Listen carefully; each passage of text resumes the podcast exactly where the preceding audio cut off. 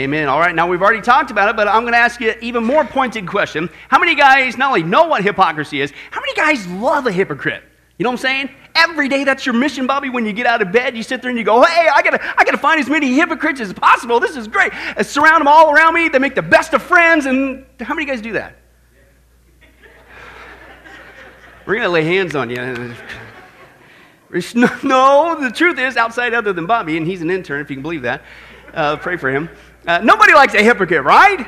And it's obvious, right? Because the definition is a pretender, a deceiver, one who says one thing but does something totally different, right? We all know that. That's why we don't like, if you will, hanging out with him, okay? But I don't know if you guys have noticed or not, but when it comes to this decision, the Supreme Court decision on same sex marriage, folks, there is a whole bunch of hypocrisy going on. And I mean a ton of it. A ton of it, okay? I don't know if you've noticed this or not, but folks, believe it or not, we've already seen, of course, if you're here last week, how Christian businesses are being attacked, right? And how Christian churches are now being threatened with closure, and how Christian pastors and just Christians, period, not just pastors, are being jailed if you do, don't go along with this decision, right? Now, here's the hypocrisy. Lest you think this is not a deliberate attack on Christianity alone, if you take it other religions and their stance on this same sex marriage issue, okay, believe it or not, folks, when they're approached to bake a cake or do whatever, they say no. But the problem, the hypocrisy is do you think you see this in the media? No. Let's take a look at just one example of this hypocrisy. The gay rights movement has reached a breaking point once again, and it's on the national stage. But something is missing. Now, if you've been following the outcry over the Religious Freedom Restoration Act, the gay rights movement is furious over this law that was passed in Indiana. They say it'll allow Christians to discriminate against them. Well, shortly after the bill was passed, a reporter entered Memories Pizza in Walkerton, Indiana. They asked if they would cater a gay wedding. And just like their bakery counterpart in Lakewood, Colorado, who refused to bake a cake for a gay wedding, the O'Connor family refused the hypothetical question of catering a gay wedding. Now, with all the controversy over the issue, I thought to myself, did anyone go to a Jewish or a Muslim bakery or pizza joint and ask them? Well, ask and you shall receive. What's really important is getting the picture and the writing. So it's going to be me and Benny, and uh, I wanted to say Ben and Stephen forever on the top, and then on the bottom it'll say um, same-sex legal now. Congratulations. But everyone keeps sending me somewhere else. They said this is no, what you do here. No, I don't want it. Oh, I don't. Okay, well, let's even say no picture, but you can write on it Ben loves Yeah, Stephen yeah, forever, yeah, yeah. and have our hands Yeah, maybe holding. no. Steven Crowder, that's his video. It now has over 2 million views. And what's that the sound of? Well, that's the sound of the gay rights movement responding to that hidden camera video. Where is the outrage against the Muslims? Shouldn't they be on the same receiving end as the Christians? Uh, yeah, if you weren't being hypocritical about the issue. Uh, is the point, okay? But I'm telling you, folks, it gets way worse than that. This hypocritical behavior is not just with other religions and they keep their mouth shut about it. It's a deliberate attack against you and I, the Christian, okay? But this same hypocrisy is even within the homosexual community themselves. When they've been asked to make a traditional marriage cake, because you're all about tolerance, right? Guess what they said? No. And they said no repeatedly. Here's just one example. Let's take a look.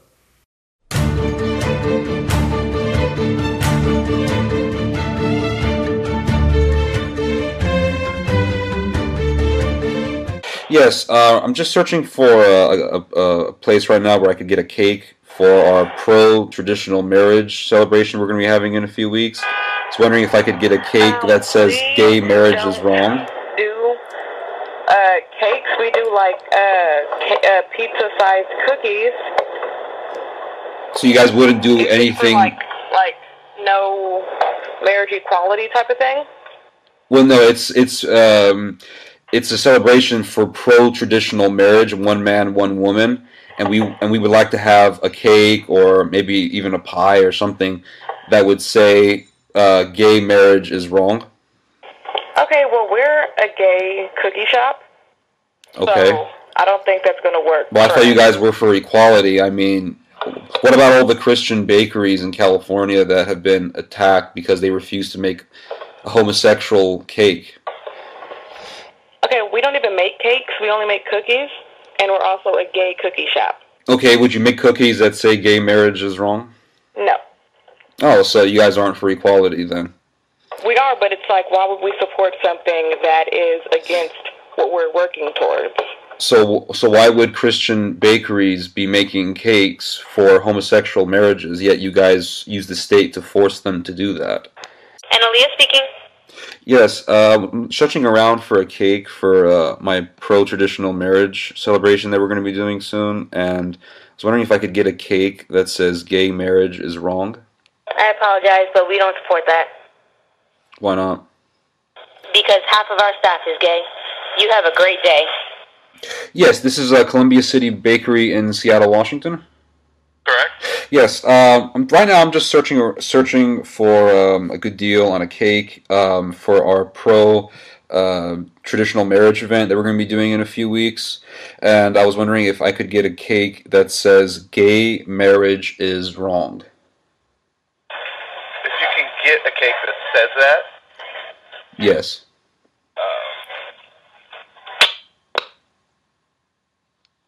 Hello.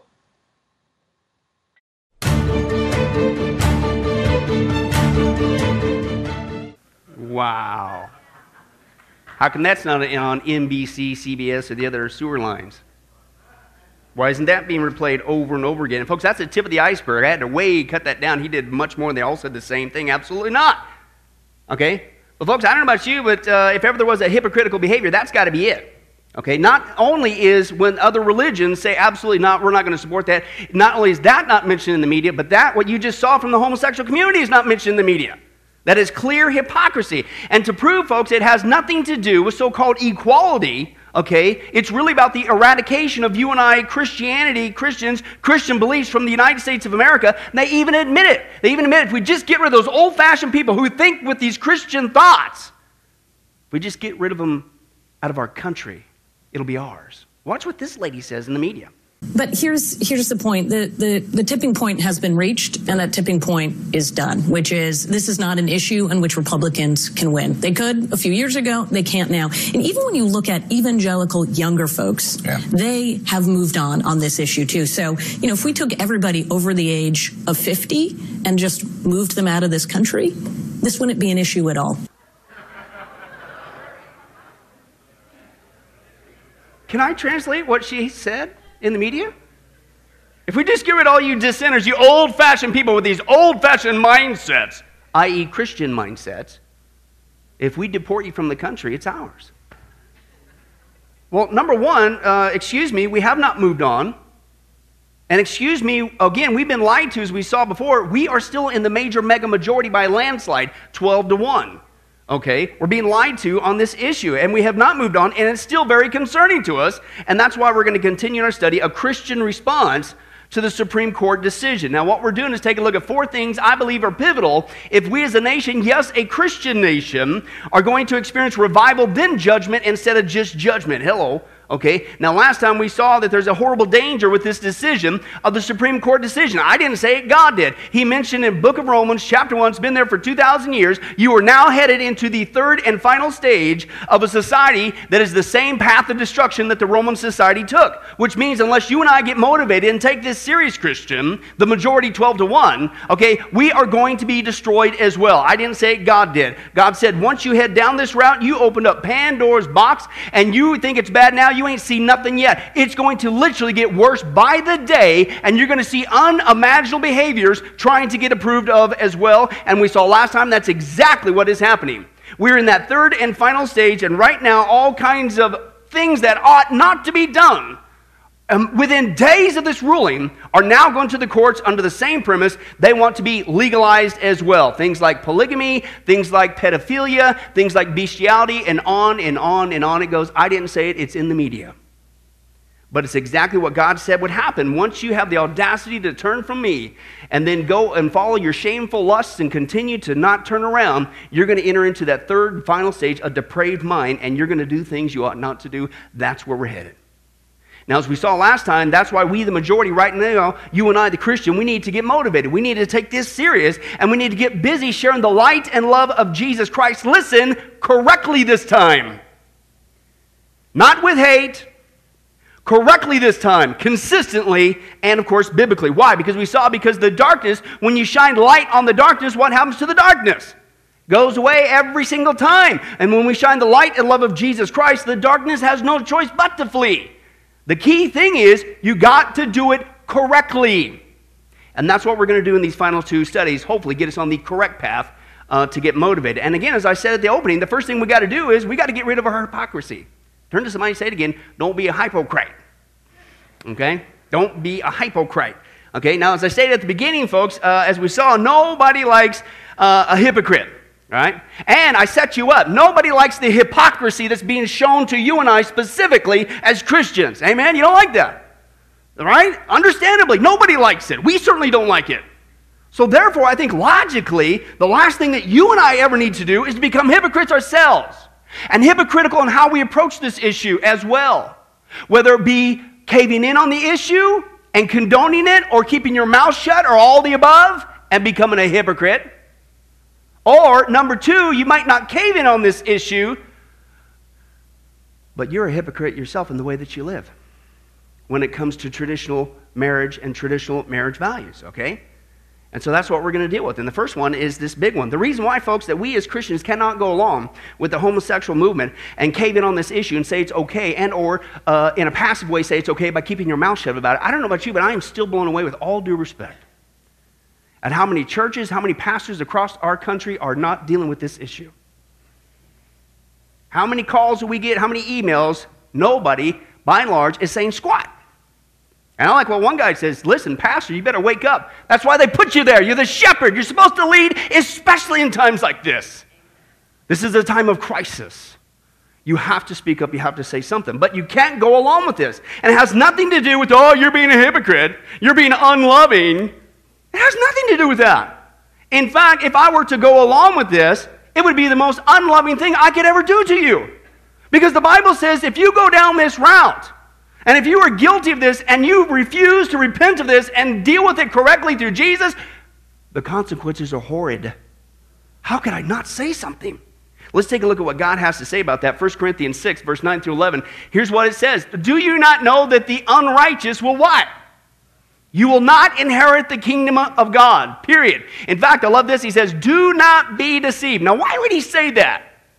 Because people are being deceived on it, just like today, right? Neither fornicators, nor idolaters, nor adulterers, nor effeminate, nor homosexuals, nor thieves, nor the covetous, nor the drunkards, nor the revilers, nor the swindlers will inherit the kingdom of God. Don't be deceived about it. You might not like it. You might disagree with it. It doesn't change the rules. God makes the rules. If you are unrepentant of this behavior, listen, guess what? You're not going. Balk at it, kick at it, scratch at it all you want. You're not going to the kingdom of God. Okay? Such were some of you, that's the key phrase there, but you were washed, you were sanctified, you were justified in the name of the Lord Jesus Christ and in the Spirit of our God. Now, folks, this is just one passage uh, of many that the Bible deals about homosexuality. It clearly is a sin. We saw that last week with Romans chapter 1. We haven't even gotten to the other ones, Lord willing, that will be next time, okay? But here we have in 1 Corinthians 6 9, clearly says, homosexuality is not just a sin, but it's mentioned right smack dab in the middle of a list of a whole bunch of sins that are clearly not approved of by God. Can we agree on that? You don't just take one sin out of a list of sins and say somehow this is okay. That's not how you interpret the scripture. It's not even logical. Okay? So the Bible clearly says this is sin. In fact, the Bible gives a warning.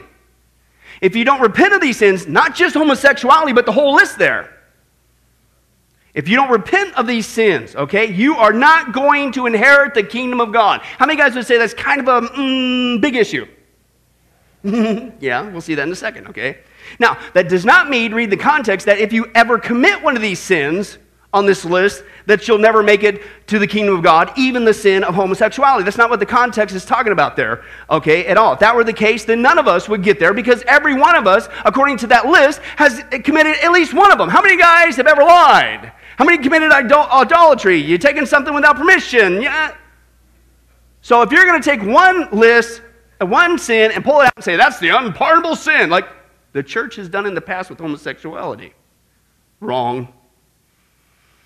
Then you better be honest with the rest of them. Then you say, if that's how you're supposed to interpret that passage, then nobody's getting to heaven. Homosexuality, folks, does not keep you out of heaven. The point of the passage is undealt with sin does. You get it? Undealt with sin does. Refusing to turn to Jesus Christ and turn away from your sins, repent of them, you acknowledge it was wrong, you're asking for the forgiveness of your sins, you're not justifying, you're owning up to it, just like all the other sins mentioned there.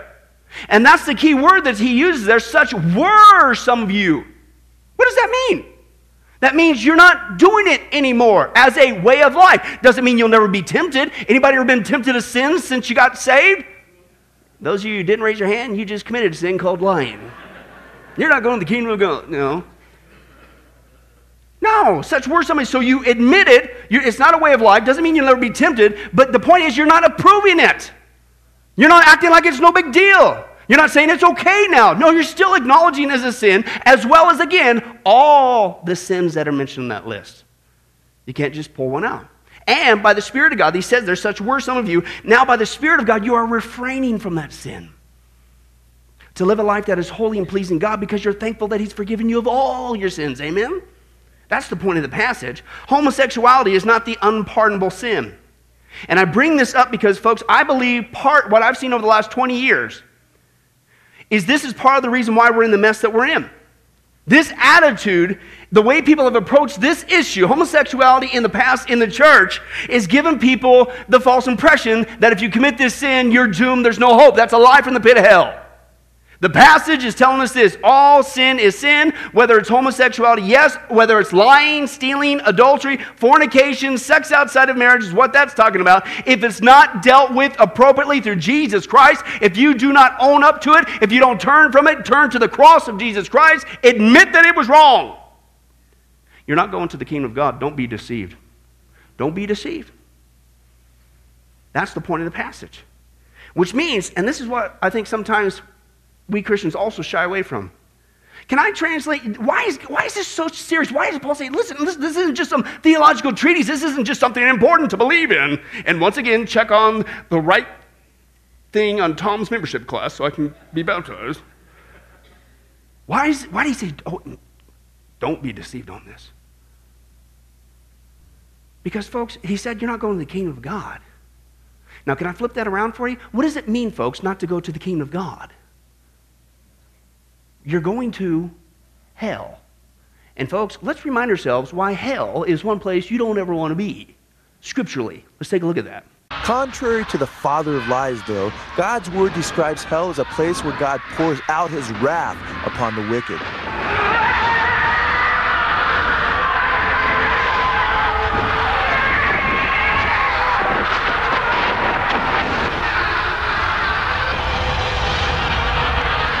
God's word declares, But because of your stubbornness and unrepentant heart, you are storing up wrath for yourself in the day of wrath and revelation of the righteous judgment of God, who will render to every man according to his deeds. There will be tribulation and distress for every soul of man who does evil.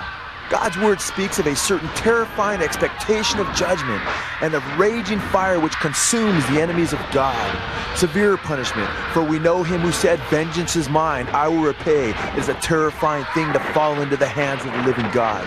Will hell be a good time?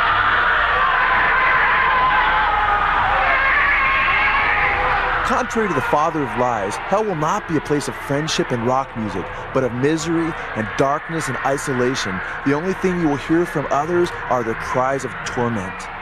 Jesus Christ warned the subjects of the kingdom will be thrown outside into darkness, where there will be weeping and gnashing of teeth. The Bible speaks of the wicked for whom the black darkness has been reserved. Contrary to Sting's video, God's word declares that there is no rest for the wicked in hell. The book of Revelation states, and the smoke of their torment goes up forever and ever. They have no rest day and night.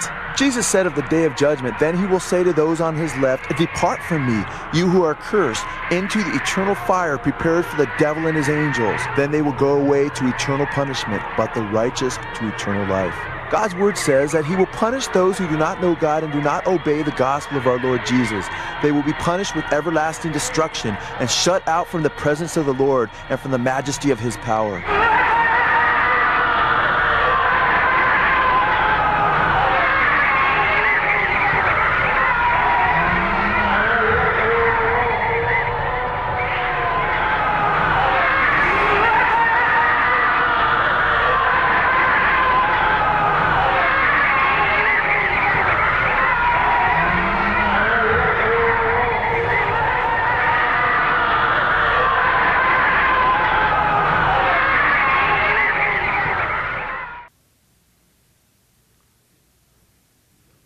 That's what he means.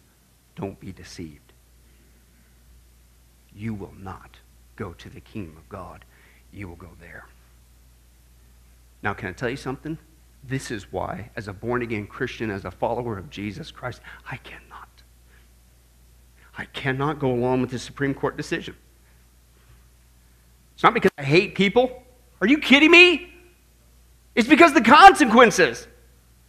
It's because I love them. I wouldn't want my worst enemy ever to go there.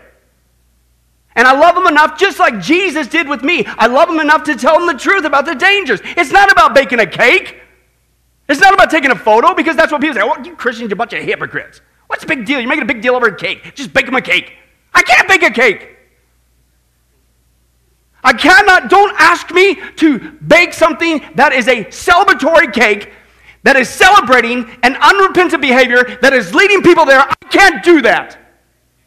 That would be the most horrible, unloving, hypocritical thing that I could ever do. I'll bake you a cake uh, for your birthday. I'll bake one for your promotion. You win that basketball tournament, I'll make you two cakes. but don't ask me to bake a cake or a celebratory photo of something that the scripture says if you don't repent and if you don't get right with Jesus Christ, you are headed.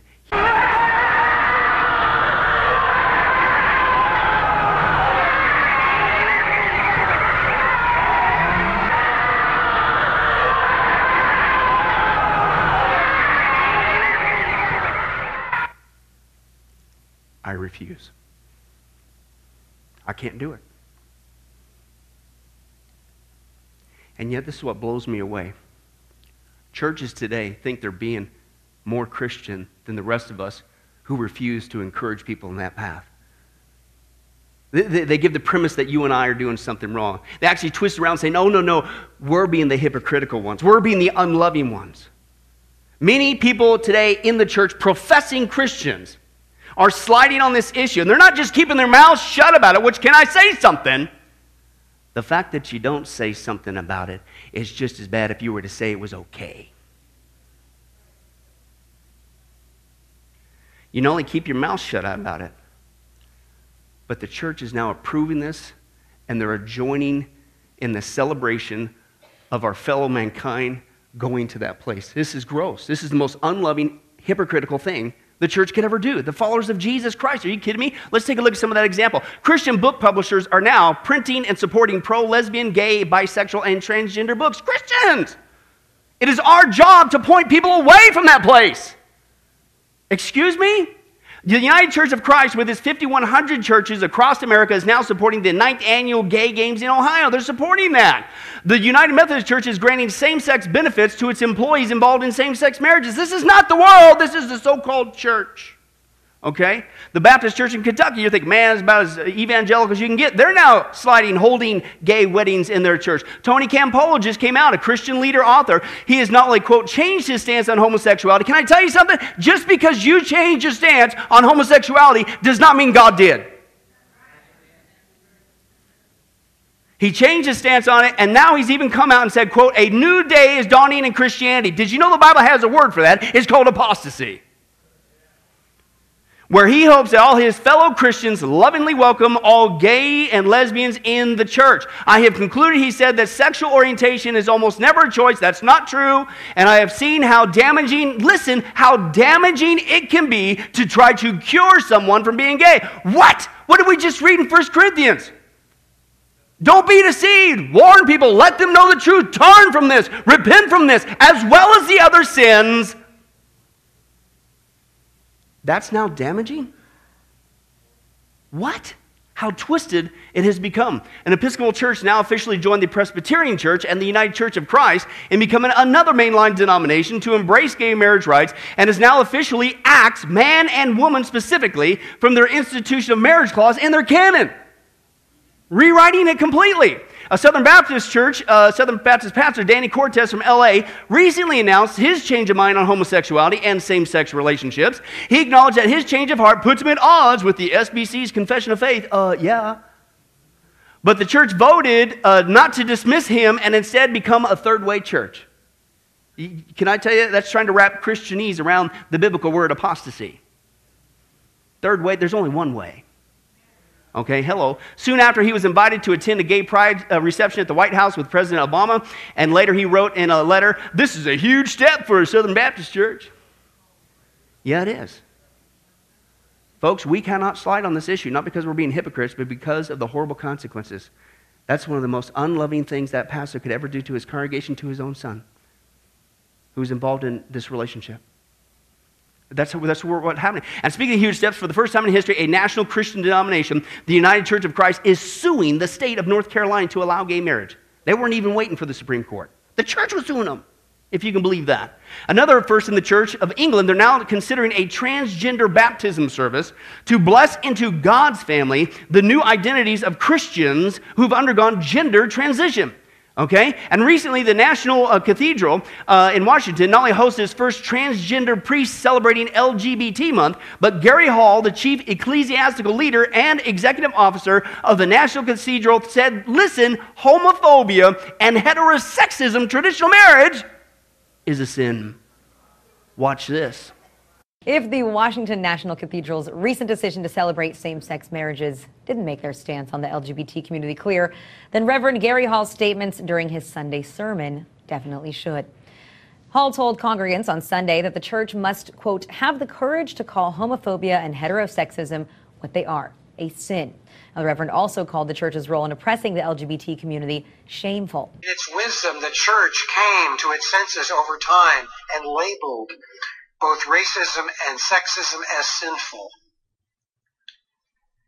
And now we find ourselves at this last barrier about human identity. You can call that barrier homophobia.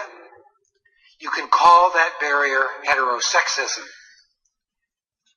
But we must now have the courage to take the final step and to call homophobia and heterosexism what they are. They are sin. Homophobia is a sin. Heterosexism is a sin. Shaming people for whom they love is a sin. Shaming people because their gender identity does not fit neatly into your sense of what it should be is a sin.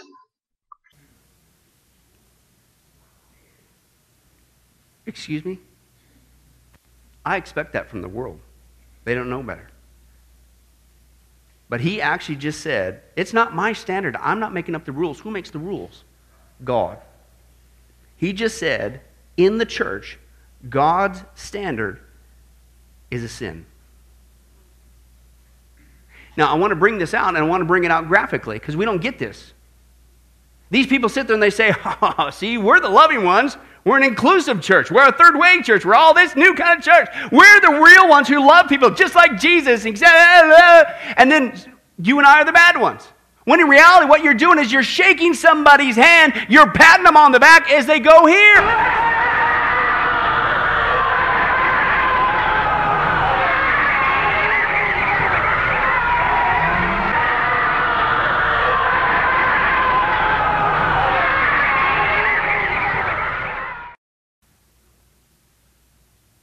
Would say that if your pastor every week got up there in the pulpit and he encouraged you to go there, you kind of leave? Folks, that's what these people are doing. I can't celebrate that future. I can't go along with that. That's the most unloving, unchristian, ungodly, sinful, rotten, horrible thing I could ever do as a Christian. You're supposed to be a Christian. You're supposed to be a follower of Jesus Christ. You're supposed to love people like Jesus Christ, listen, who love them enough to tell them the truth about the dangers of sin, and if you don't repent, where you're going. Because of that truth, of the penalty of sin, hell, he loved them enough to tell them the truth. That's Christian love. That's loving like Jesus Christ. In fact, Jesus has choice words for those who keep their mouths shut on sin and are just more concerned about getting another convert and adding a number to the roll. Listen to what Jesus says about those people and how you're supposed to handle sin, uh, period. Okay? Here's what he says Matthew 5 29. If your right eye causes you to sin, what do you do? Gouge it out and throw it away. Now, as we go through this, Jesus is not, he's using what's called a hyperbole. He's not literally saying, oh, you know, right? He's, what he's, the point is, he's using exaggeration to make a point. He's saying this is serious. You have to take this serious. Sin is serious. Sin destroys. So if you smell sin, see sin, if it's just the very first sign of it, get rid of it now. Radical surgery. Right? That's what Jesus is saying. So that's what he says. Why? Because if you don't deal with sin properly, if you don't go through Jesus Christ, if you don't repent of your sin, if you don't trust in the work of Jesus Christ, listen, he says what? Man, it's better for you to lose one part of your body than for your whole body to be thrown into where? Hell, who's talking here? Jesus, okay? He says, if your hand causes you to sin, cut it off. It's better for you to enter life maimed than two hands and go into hell where the fire never goes out. If your foot causes you to sin, cut that thing off too. It's better for you to enter life crippled than have two feet and be thrown into hell. What's Jesus saying? Sin is serious. And if you don't do it right, and if you don't repent of it correctly, and if you don't go through Jesus Christ, you're going to hell. You better deal with sin. Now, here's what he says about people who keep their mouth shut about it. Not just homosexuality, but sin, period. You're just worried about getting another convert. You know, it's all about numbers. Here's what he says Woe to you, teachers of the law and Pharisees, you hypocrites. You travel over land and sea to win a single convert, and when he becomes one, you make him twice as much the son of what? Twice as much the son of hell as you are, you snakes, you brood of vipers. How will you escape being condemned to hell? What's he saying there? I mean, these people are religious. They wear robes. They might even have a degree. They do religious stuff. Well, maybe that's the problem. Only God knows the heart, but maybe this is the proof that you're a fake. Because you refuse to do what God says to do, and you actually condone what He says not to do. And you're going to hell too, because you're deceived as well. Do not be deceived. Okay? How in the world, the point is, could you call yourself a Christian, a follower of Jesus Christ, who loved people enough to die for all their sins, to warn them about the dangers of going to hell? That's why he went to the cross, so we wouldn't have to go there. And you actually say nothing about sin, or you go along with sin. That's the most unloving, hypocritical thing I could ever do. It is because I love my neighbor that I have to, in love, tell them of the danger that Jesus warned about. But that's only half the hypocrisy we got to deal with. Here's the other half, okay? Now we sit there, we'll say, oh, yeah, that's right, Pastor Billy, get those people, those apostates. Because we're evangelical. We'd never go along with this kind of crazy hypocrisy. We wouldn't cave in on this issue. No, sirree. You sit there and you say, you're for traditional marriage, and you sit there and you say, hey, we need to get united as Christians. We need to pray. We need to preach God's word. We got to shine His light in the darkness. I get that, Pastor, but you sit there and you say that you're for that which is right, but you're living completely that which is wrong. You're a hypocrite like this girl. Let's take a look. Nobody in my family is a Christian. I'm sorry about that. Have you tried talking to them? Yeah, I was gonna tell my sister about Jesus one time, and she was downstairs using the computer. So I went down and I was gonna tell her about Jesus, but all that came out was, Can I use the computer? I have a Bible verse about that. Would you like me to go get it? Yeah, that'd be a great help. Adrian, did you hear that Kevin just wrecked his brand new Honda? No! Oh man, he had it coming. I knew this was gonna happen. He so deserved it. He is a terrible driver. He is awful. I think it's a bunch of when he bought that car. All he did was talk about that car all the time. It was ridiculous. I'm glad. I hear you on that one, uh huh. Well, anyway, I have that Bible verse for you. 2 Timothy 4 2. Preach the word, be prepared in season and out of season. Correct, rebuke, and encourage with great patience and careful instruction. Okay. Okay is right. What? Hey, I know it's uh, still kind of early, folks, but how many guys would say that girl's being a slight bit of a hypocrite? Okay, yeah, just a little bit, okay? Preaching God's word on the one hand, woohoo, but you're cussing like a sailor on the other, excuse me? Here's the point Are we not doing the same thing as evangelical Christians? When we say we need to take a stand on this Supreme Court decision, we need to stand up for traditional marriage and traditional marriage values, and we don't even do them ourselves.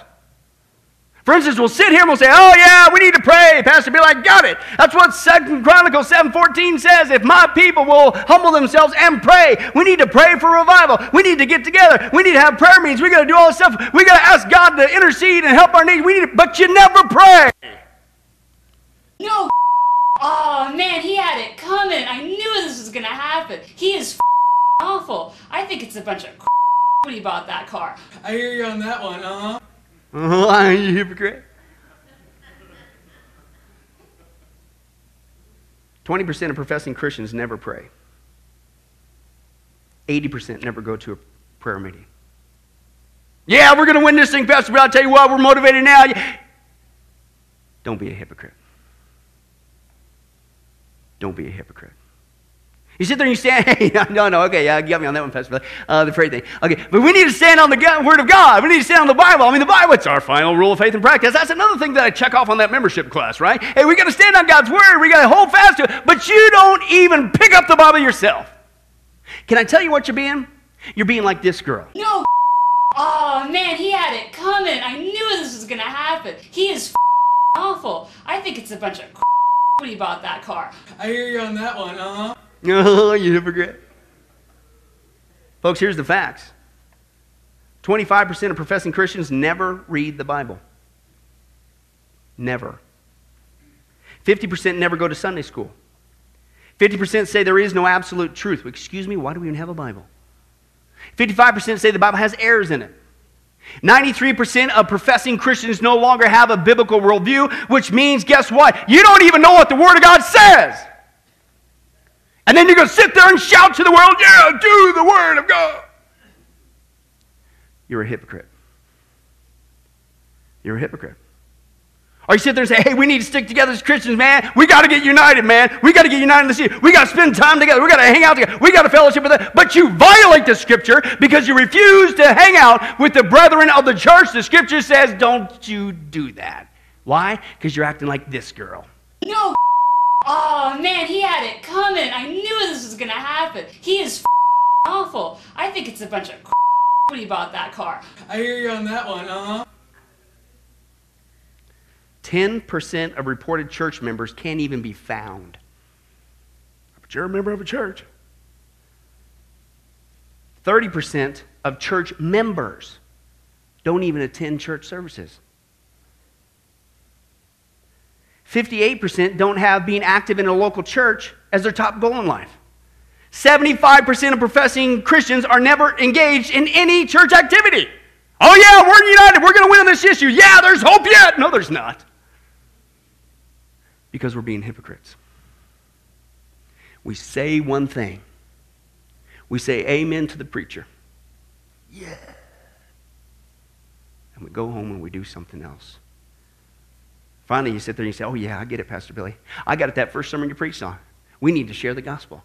I got it now. We made the mistake for the last 20 years. We put all of our eggs in the basket. We're thinking it's a political savior. If we just vote in the right person in office, that's what's going to turn the country around. I get it. That's hopeless. That's crazy. That's the same mistake that the Israelites made at Jesus' first coming. They rejected him, the spiritual savior. They wanted a political savior to save them from the Romans. I got it. We made the mistake. We've got to get busy sharing the gospel. It's Jesus Christ alone that we have to preach. That's what's going to turn our nation around. But you never witness.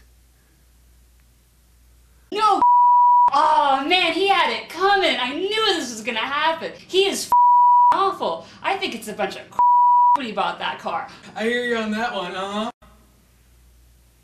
40% of professing Christians never give to any cause. including the needs to share the gospel. 47% don't have a commitment to the Christian faith as a top priority in life. 70% never give to missions. 95% of professing Christians, their whole Christian life, their whole time here on earth, have never once led a soul to Jesus Christ. We got to get rid of our own hypocrisy. Oh, yeah, maybe we're not sliding on that immoral issue like apostate church. But we got to get rid of our own hypocrisy if there's ever going to be revival for our nation. And by the way, as we close, whatever you do, please don't do this one. Please don't do this one. Don't be a hypocrite, the biggest one of all on this issue. And sit there and say you support traditional marriage, you're against same sex marriage movement, and, and you don't even follow traditional marriage values yourselves. You say it's between a man and woman. You say it's all about a solid commitment. You say it's about marriage, but you violate God's commandment, and instead you test the waters and you cheat and you commit fornication, sex outside of marriage, or you cohabitate before you get married. Do you recall what was the first sin mentioned on that list that mentioned homosexuality? That says, don't be deceived? Fornication. You know what fornication is? Any kind of sexual activity outside of marriage. Number one on the list. Homosexuality was down the list. Number one on the list. Don't you ever do that. Don't be deceived. In fact, don't be deceived. God has choice words for that. Christian, we cannot fool ourselves on this. You don't get to have your cake and eat it too. You don't get to drive around a car for free for two years before you make a commitment to buy it. You don't get to live in a house for five years for free without ever having to pay mortgage. It doesn't work that way, and it doesn't work that way for traditional biblical marriage. Marriage and all the things that come with it, including living together, including that intimacy, does not come until you get married. I didn't say that. God did. Listen, here's just a few passages on John chapter 4, verse 16 through 18. Jesus speaking, by the way, said, Go and get your husband, Jesus told her, the woman at the well. And she says, I don't have a husband. The woman replied, and Jesus said, Yeah, you're right. He knows all things. Can I repeat that? Jesus knows all things. Yeah, you're right. You don't have a husband, for you've had five husbands, and you aren't even married to the man you're what? Living with. Question Did Jesus condone her lifestyle or call her on the carpet for it? He's not blessing that. That's outside the marriage. In Hebrews 13, marriage should be honored by all, and the marriage bed kept pure, for God will judge the adulterer and all the sexually immoral. 1 Corinthians 6, 18 through 19, flee from sexual immorality. All other sins a man commits are outside his body, but he who sins sexually sins against his own body. Do you not know that your body is the temple of the Holy Spirit? He's right there with you when you're doing this. That your body is the temple of the Holy Spirit who is in you whom you receive from God, you are not your own. This isn't your body, it's God's now. What are you doing? 1 Thessalonians 4 3 through 5. It is God's will that you should be sanctified. That means set apart for Him. That you should avoid sexual immorality. That as each of you should learn to control his own body in a way that is holy and honorable, not in passionate lust like the heathen who do not know God. And that in this matter, no one should wrong his brother or take advantage of him. Ladies, you're being taken advantage of by a guy if he tricks you into doing this. He doesn't come in your house, he doesn't get to enjoy anything until you get married. And until you maintain that biblical standard, you'll be treated as such. And finally, the scripture says, 1 Thessalonians 5.22, in fact, here's, here's the standard. Here's God saying, abstain from all appearance of evil.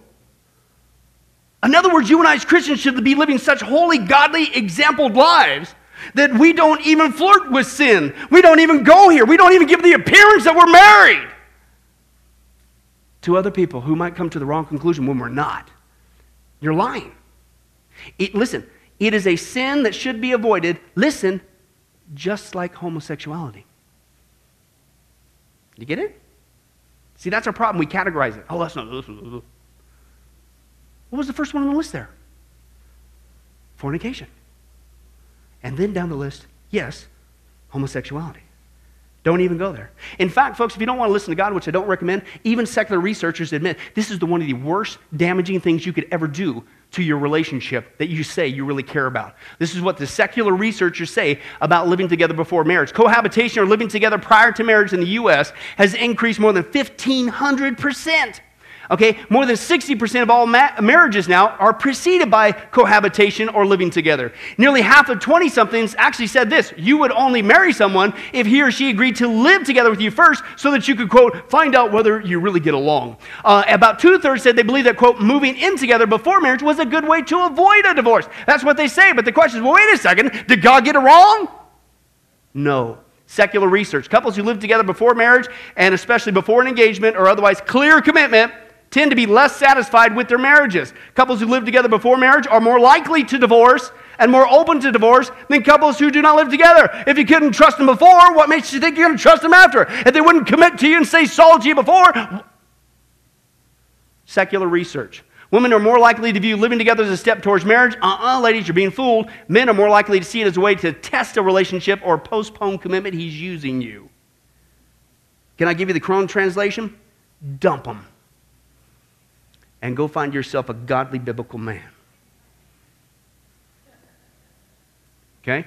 The more months couples live together, the less enthusiastic they are about marriage, let alone raising a family. Annual rates of depression among couples that live together are more than three times what they are for married couples, and the level of depression rose with the link that they remained unmarried. Couples who lived together prior to marriage report lower levels of happiness, lower levels of sexual satisfaction, poor communication, and poor relationships with their moms and dads. Duh. The longer couples live together marrying, the more they were likely to resort to heated arguments, fights, aggression, disagreements, hitting, and violence when conflicts arose. Women with live in relationships are more likely to suffer physical and sexual abuse than married women. Women who have live in relationships are nine times more likely to be killed by their partner than married women. But what about the kids? Isn't that what they say? It's, it's the best thing for the kids. No, it's not. Watch this. Research reveals that commitment and stability are at the core of a child's needs. Get that? Cohabitation is not that.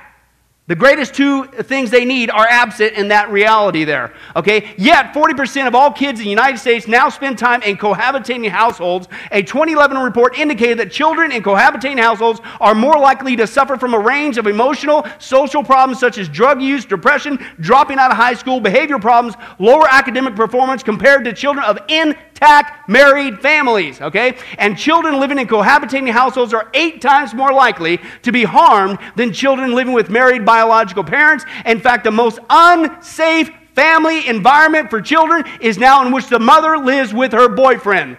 Listen to this. And that's why every empirical study indicates that living together does not produce healthier, happier marriages or children, but the contrary. Can I translate that for you? God had it right the whole time. Who's to blame? Watch this. Studies have shown that part of the reason why we see this massive rise for cohabitation, living together, is the church's failure. Whose? The church's failure in teaching the truth about sexuality and marriage. Oh, you might talk about homosexuality, but will you talk about the thing that was first on the list? It's the church's fault. The evangelical church. Oh, what do you, is, that, is that the game you're playing? You pick a sin and talk about that, but you won't talk about all sin? When all sin, if it's not dealt with correctly, as we already saw, in repentance through Jesus Christ, what, what are you doing? Excuse me? L- let me flip it around. One last time. All sin is sin. The sin of homosexuality, if it's not dealt with correctly in repentance to Jesus Christ, you're not going to the kingdom of God, you're going to hell. The first one on the list is true as well the sin of fornication. If it's not dealt with correctly, you're not going to heaven, you're going to hell. Which means even the churches who will take a stand against homosexuality, but you won't take a stance on this. You know what even you were doing as a church? You were patting people on the back as they go here.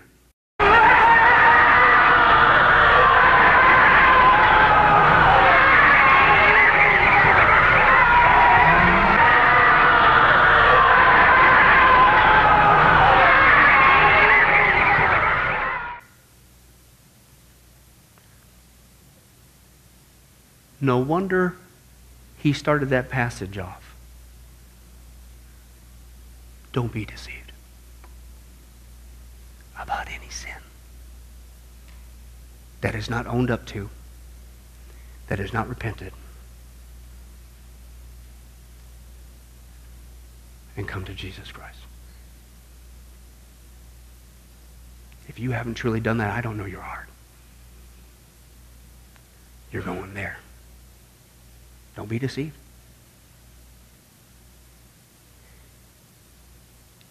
It's because I love you as a Christian that I have to say this. If I, as a Christian, period, let alone as a Christian pastor, kept my mouth shut, that's the sickest, horrible, rottenest, hypocritical thing I could ever do.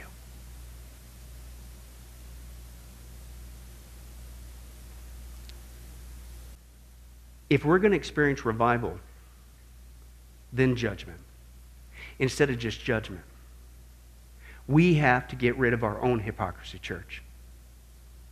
And the reason why is because this is what God says you need to do as the final thing if he's going to come and heal our land. Second Chronicles 7:14, if my people who the world no, we saw this before. The church, if my people, God's people, who are called by my name, will humble themselves, are you humble enough? Are you humble enough with the status of our country, of what's going on, the decisions that are being made? Are things messed up enough for you?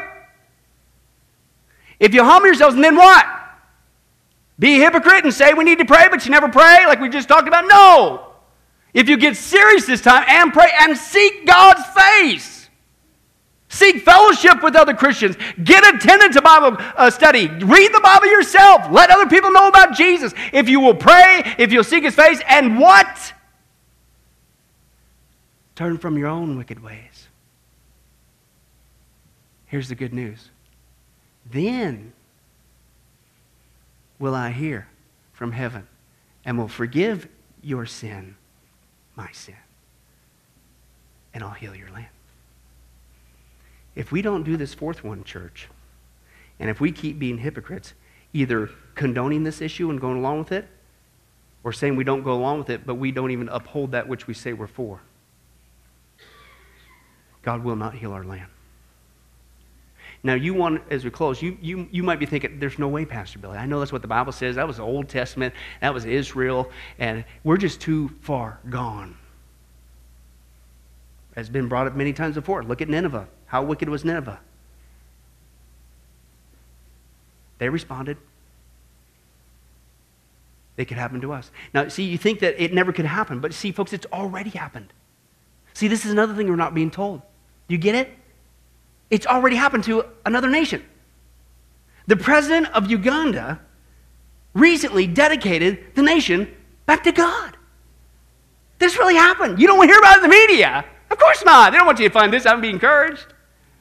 But if we really do what God says to do, yes, America can turn around. Listen to what he did. This is recently. President Yoweri uh, Museveni celebrated Uganda's 50th anniversary independence from Britain at the National Jubilee Prayers event by publicly what?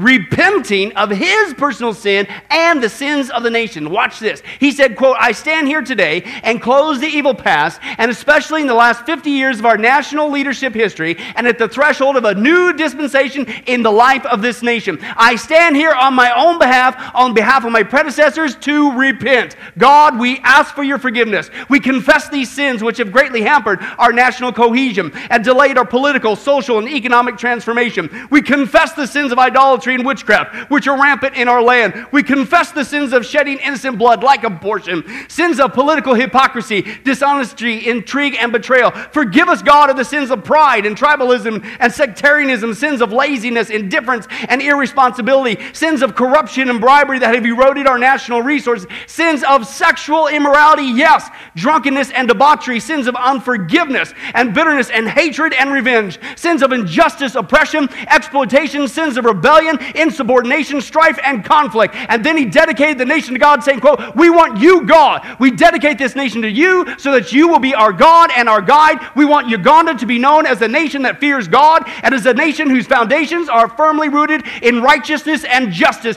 to fulfill Psalm 33 12. Blessed is the nation whose God is the Lord, a people you have chosen as your own. That really happened to a president of a nation, and dare I say, that could be ours. That could be our president. Oh, it's too. No! Never underestimate the power of God. If my people, not the world, if we get it wrong again, guys, it's doom. If my people will humble themselves, if you will stop being, please, and really pray this time and keep it up and seek his face, our attendance should be exploding. Why don't we have the same attendance on Wednesday nights as Sunday? Something's wrong. I don't think I do that bad of a job on Wednesdays. and if we'll stop being hypocrites ourselves and turn from our wicked ways, folks, I'm not making this up. This is so stinking encouraging to me. God is still on the throne. That could be our president, dedicating the United States back to Jesus Christ, being born again himself, repenting of his own sins as well. We got to do it right this time, if there's any hope. Amen? Lord willing, next week we're going to deal with the final skeptical questions. Maybe you've heard of them. Homosexuality isn't even really technically mentioned in the Bible. Your interpretation of these passages are wrong. What about shellfish? That's an abomination too. What about this? What about what love is love? What's the big deal if two people love each Lord willing, we'll deal with that, Lord willing, next week. But first, we had to get rid of our hypocrisy if revival is going to come. Amen? Amen? Let's pray. Well, hi, this is Pastor Billy Crone of Sunrise Baptist Church and Get a Life Ministries, and I hope you enjoyed today's study. But in closing, before you go, let me ask you one final question. If you were to die today, are you sure that you go to heaven and not hell? You see, here's the problem. The Bible says that nobody automatically gets to go to heaven, and that's because God is holy and we are not. The Bible says that the wages of our sin or our unholiness or the wrong things that we have done have separated us from God.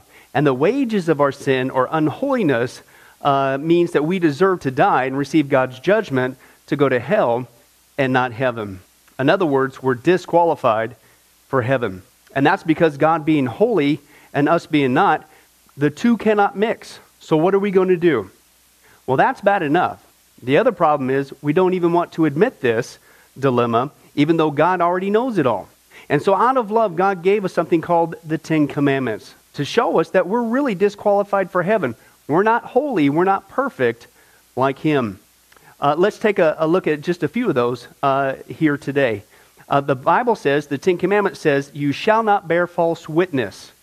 That means lying. How many of you ever told a lie before? Well, those of you didn't raise your hand, you just did. Okay, let's be honest, folks. Let's not tell another lie. We've all lied. Well, believe it or not, that disqualifies you for heaven. That's how holy God is. He is the truth. He does not lie. And so that makes us a liar. Another of the Ten Commandments says, You shall not steal. Okay? How many of you have ever taken anything without permission? Well, all of our hands should have went up at that one. Uh, we've already said we're a bunch of liars. Okay, well, we've all done that. And it doesn't have to be a bank, uh, it could be a pencil in the third grade. Uh, that means that we're a thief. Okay? The Bible says that God is so holy, even his name is holy, and that's why one of the Ten Commandments says, You shall not use the Lord's name in vain. Hey, folks, isn't it ironic how uh, now the blessed name of Jesus Christ, the Bible says there's no other name under heaven by which men might be saved, Jesus Christ, has now become a cuss word? Folks, the Bible says that's the sin of blasphemy. Okay? And folks, let's be honest. We've used God's name in vain uh, before. The Bible also says in the Ten Commandments, you shall not commit adultery.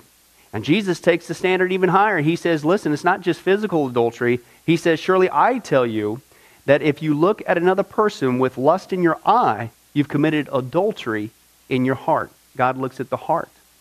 One more out of the Ten Commandments says, You shall not murder. And you might say, Well, hey, I haven't done that one. Really? The Bible says that the sin of hatred is akin to the sin of murder. You, in other words, in your heart, wish they were dead. You pulled the trigger, if you will, in your own heart. And the Bible says God sees that, and it's just as bad. He knows the mind, He knows the hearts, the thoughts, and the intents that we have. Folks, that's just five out of the Ten Commandments. How you doing? Not very well. None of us can keep them. They're God's x ray to show us that we're disqualified. And so, when, not if, your time comes, because we're all marching towards the grave at different speeds, you're going to have to stand before God and you're going to have to uh, say who you really are. He already knows. Hey, God, let me into heaven. Uh, I'm, I'm a liar. I'm a thief. I'm a blasphemer, adulterer, and a murderer. Folks, the Bible is clear. Such people as these will not inherit the kingdom of heaven. That's the problem.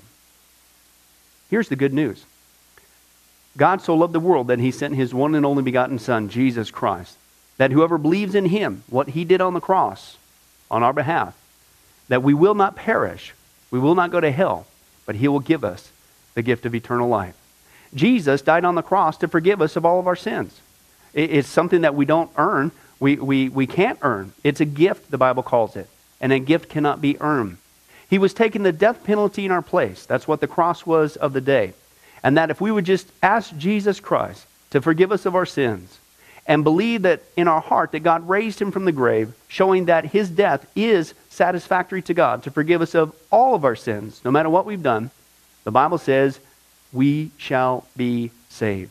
Uh, the Apostle Paul says that if we confess with our mouth Jesus is Lord and believe in our heart that God raised him from the grave, we will be saved.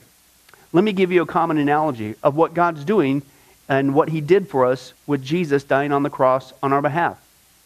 Uh, in life, we know that people uh, can be sentenced for a crime uh, to where they're actually on death row. Uh, the courtroom scene has completely finished. The gavel has already sounded. Uh, they are going to jail and they're just awaiting their time before they go to the death penalty. Uh, as they're sitting there in the jail cell, it, it's a proven fact they did what they did. Everybody knows it. They're just waiting for that time for their number to come up, so to speak, and walk down that hall and be executed. Uh, there's nothing they could do to reverse their crime. No amount of good works in that jail cell can reverse what they've done. It's too late. It's over. But believe it or not, there's one way that people even today can get off a death row. And that's if the one in authority, the governor, if he were to, out of mercy and kindness, nothing that the person did, because they don't earn it and they don't deserve it, and they can't earn it, if he would grant them what's called a pardon, out of the kindness of his heart, he has the authority to grant them a pardon and absolve them completely of their crimes uh, against the state. And did you know that there's actually been people that this has happened to, that the governor, out of mercy, has granted them a pardon as a gift, and they've gone down to the jail cell and handed that person, extended it through the bars, here, I'm granting you a pardon. If you would just receive it, you can go free right now. And did you know that there's actually been people who've said, No, I don't want your pardon? And so what happened is of their own doing, even though they had a way out, they still had to go to the death penalty. Folks, can I tell you something? That's what God did for us with Jesus dying on the cross. He sent his son to take the death penalty in our place. He, God, has the authority to grant us through Jesus a complete pardon. And every day that you're still alive, God is extending to you spiritually this pardon. But a pardon does you no good unless you reach out and receive it by faith. Won't you do that today? Won't you call upon the name of Jesus Christ? Ask Him to forgive you of all of your sins, to trust in His work on the cross to pardon us from all of our crimes, our sins against God. God loves you. He wants a relationship with you. But there's only one way to heaven it's Jesus. There's only one way to get off a death row it's through the cross of Jesus Christ. Won't you do that right now? Well, this has been Pastor Billy Crone of Sunrise Baptist Church and, and Get a Life Ministries. And if there's anything that we can do for you, uh, please don't hesitate uh, to contact us. Uh, our number, our information will uh, come up here on the screen shortly. And uh, uh, if there's anything we could do for you, please don't hesitate to let us know. Thank you for joining us. And remember, I hope to see you in heaven. God bless. Thank you for watching this presentation from Sunrise Baptist Church. If you would like to send us a letter or any other kind of postage, you can reach us at 1780 Betty Lane, Las Vegas, Nevada 89156. For more information, you can give us a call at 702 452 8599 or email us at bcrone at getalifemedia.com or you can visit our website at www.getalifemedia.com. Billy Crone and this ministry can also be found on Facebook and Twitter. Join us for services at www.sunriselv.com.